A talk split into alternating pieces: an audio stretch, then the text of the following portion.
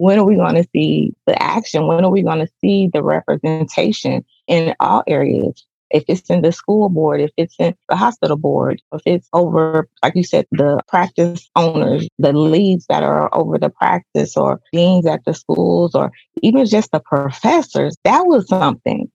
We need that. And so, like you said, the very thing you said, many of us have to make that choice based upon our not just doing what we want to do, but also our values, our responsibilities, and just knowing what it'll take as well, the sacrifices as well. And so we always have to be mindful as well. Will it cost being away from my spouse? Will it cost being away from my kids? Will it cost me not writing that book? Will it cost me not going after that other degree or doing my volunteer work? Like we always have to think about that because we can't just say no. if we say no, it's a problem. Like, well, why are you?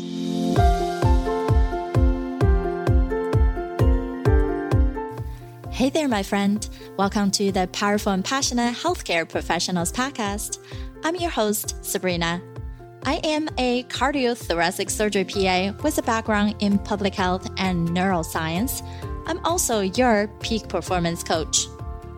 Had to say no to working extreme long hours where I was always on call and feeling exhausted, underappreciated, and undervalued, and said heck yes to a life and career that elevates my energy and passion without compromising my health and sanity. Now I'm among the mission to support ambitious healthcare professional like you with a demanding career to become a confident leader who are living purposefully and fulfilled to truly be both a powerhouse in your career and a passionate person in life. Let's start our journey today. Hi, everyone. This is your host, Sabrina, for another episode of the Powerful and Passionate Healthcare Professionals Podcast. And today we are having another exciting episode and with Tanya Miller. And she is the founder of the Tanya Miller LLC and the author, speaker, coach, strategist with a passion for helping people and organizations to figure out how to do life and leadership unapologetically on purpose.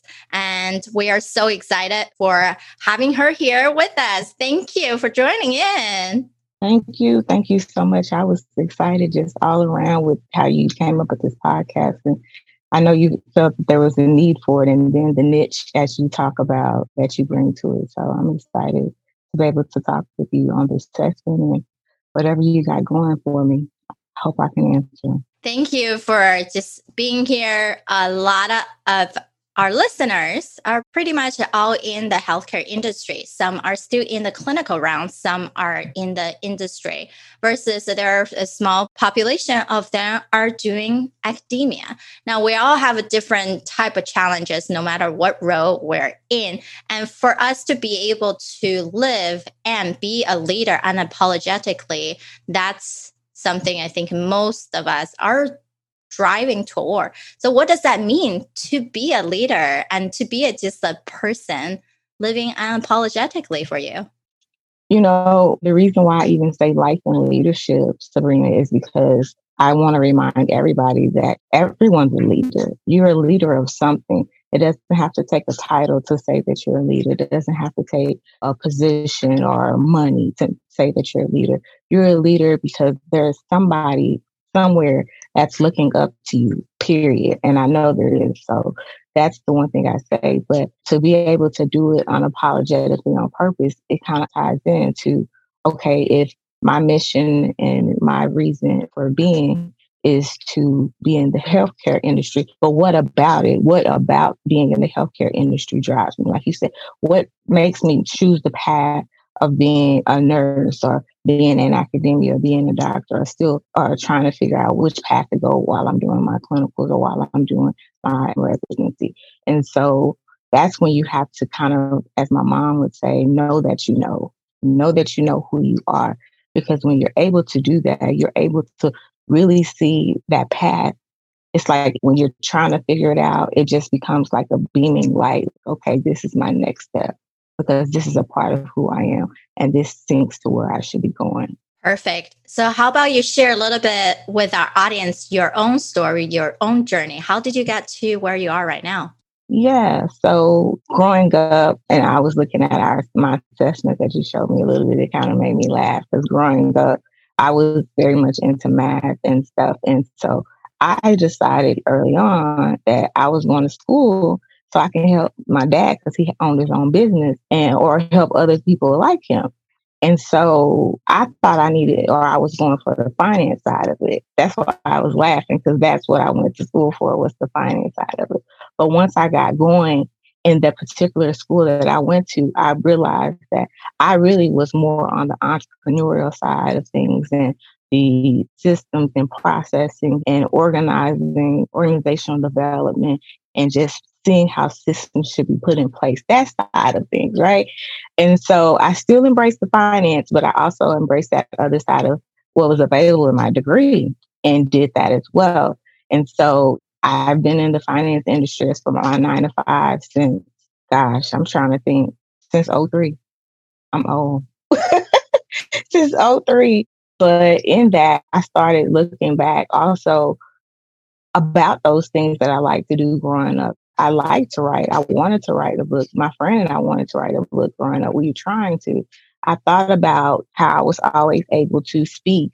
I might have been assumingly seemed like the most quiet person in the room, but I could synthesize what everybody said, put it together, and bring clarity to it, but also bring analysis as well, just like that. And they will be like, I thought you weren't even listening. I'm like, I never said I wasn't listening. I was just chilling, you know?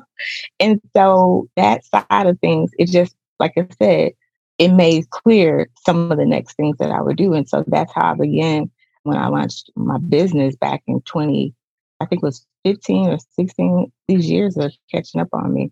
But with writing my first book, getting speaking engagements, life coaching, helping organizations with that. So with that, it was easy. And so that is, like you said, I know my life mission. That is what my life mission is. And that's where I'm trying to go full time. so that's awesome. So I asked all our speakers to do a holistic life assessment to find out what is their number one killer in creating that harmony in their own life and work. Because all of us are expert in our own field. But despite how much of expert we are in our own fields it's really hard to be expert in everything in life. The more that we can think about the other areas then we won't unexpectedly hit a roadblock and have no idea why it's happening to us. So it's funny that sometimes we're looking at these assessments and you're like, oh, that makes sense. Oh, yeah, it did. It made exactly sense for sure. Yeah. And Tanya, one of the things she indicates she really want to focus on is life mission. At the same time, she scored the highest on life mission. And that sometimes for many people it's the same way. The things that we focus on the most is something actually we're really good at. And that's great. We're so aligned with our knowledge base and what we're passionate about we're keep driven for that goal. However if we don't really take a step back and think about something else in our life that's also a key player, then we start feeling wobbling. And I'm glad that that assessment was helpful in a, a way. yeah, I mean, because one of the things that I wasn't achieved, well, two of them, they made sense because I'm literally at a roadblock in my life right now in career achievement. I'm trying to see, is it worth the battle? Just being honest, as a minority woman, to keep trying to fight to get to the next level, to get to SVP, to get to a director, to get to managing director, to become that role and position in my career? Or does it make sense to just stay where I'm at and get fulfilled in other places and not be tied as much? So that made sense because I'm at that roadblock right now. So I was like, yeah, that's true. I'm not sure. So I'm literally at a crossroads. And kind of the same thing with the health and fitness. I know y'all hear people like, Tanya, did you just say your health and fitness is not good? It's not that it's not good. I'm actually just in the middle of a health crisis, actually, a newly diagnosed chronic illness, and it's being difficult to treat. So that's why that one was so low because because of it kind of made me disabled, if you will. So I can't work out and do things like I like to do. And so it reflects my assessment. I can't put a lot of focus in necessarily, but I am putting focus in trying to get in remission and get cured. Yeah, I thank you so much to even share that with us. Now, all of us think we're young, we're driven, we're just keep going. But sometimes we're forced to really think about our own body and these diseases or conditions come unexpectedly for a lot of people.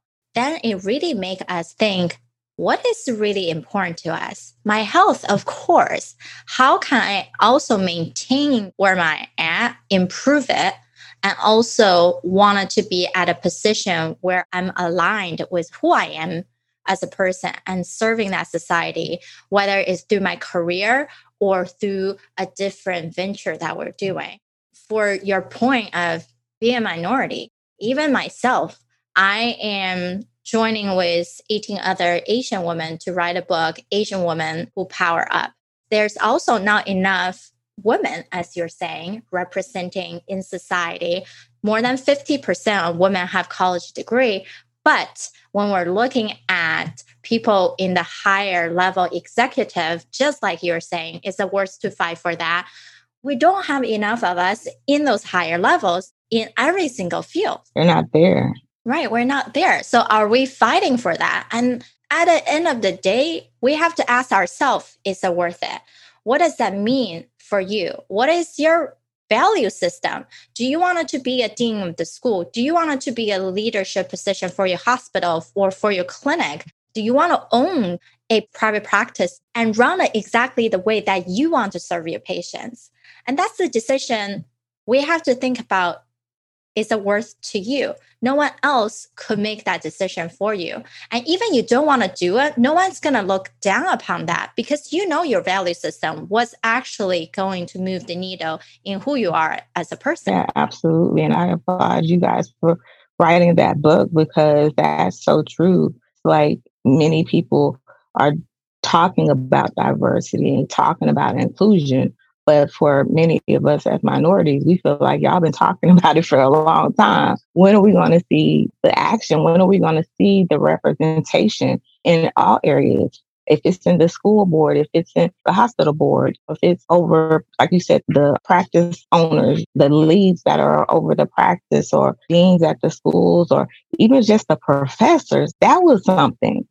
We need that. And so, like you said, the very thing you said, many of us have to make that choice based upon our not just doing what we want to do, but also our values, our responsibilities, and just knowing what it'll take as well, the sacrifices as well. And so we always have to be mindful as well. Will it cost being away from my spouse? Will it cost being away from my kids? Will it cost me not writing that book? Will it cost me not going after that other degree? Are doing my volunteer work, we always have to think about that because we can't just say no. if we say no, it's a problem. Like, well, why are you saying no? This is your opportunity to step up. You're like, but I had plans. so, but yeah, it's a great assessment for sure. There's a good thing about saying yes, and there's a good thing about saying no. I always promote people to say no to almost everything then you can say heck yes to the only things that truly matter to you. Listen, I love that. I love it because you said the exact, exact opposite of what most people would say. I love that. I mean, for the reality is we cannot be managing everybody else's life. We have our own life to manage. Even your significant other, your kids, your family, your best friend, everyone got to manage their own life. You have to be taking full responsibility and ownership for that life. And when you do that, then you can so clearly say no when things are not going to be matching your value system. And before you even say no, you have to know what your value systems are. Once that's aligned, no it's a perfect sentence You don't even have to explain. Oh my gosh, Sabrina, you're my sister from another mother. I always say no is a complete sentence. That's what I tell people when I'm mentoring them or coaching them. And they're like, what tell you? No is a complete sentence. Exactly. Because for every yes you're saying, you're saying no to so many things that could actually matter to you. Instead of you saying yes to the things that really matters to someone else, but it's just something good to do for you, but not a necessity or not something that truly connect with you. Now, if you think about Michael Hyatt's freedom compass before we wrap up, he talks about we needed to focus 80% of our energy on things that we're passionate about and are very skilled at. If it's a no on either one, there are distractions. And if a no for both, you definitely should not be doing them. It's a waste of our time. So I know we can talk about this for so long, but for anybody who wanted to reach out to you, where do they find you? You can find me on social media under Talking with Tanya. So that's T A N Y A, Talking with Tanya. Facebook, Instagram, YouTube, Twitter. That is where you'll see me. I'll be smiling and saying some hopefully information, inspiration, and encouragement to you to figure it all out, get the puzzle pieces together. So Perfect. Thank you so much, Tanya, for joining us. And for anybody who is loving this episode, we want to hear from you. So do give us a review on Apple Podcast and let me hear about what's the major takeaway that you got from this episode. Yeah, let us know. Yeah. And we so appreciate your listening in. Hope you all have a great day. All right, my friend. How did you love this episode?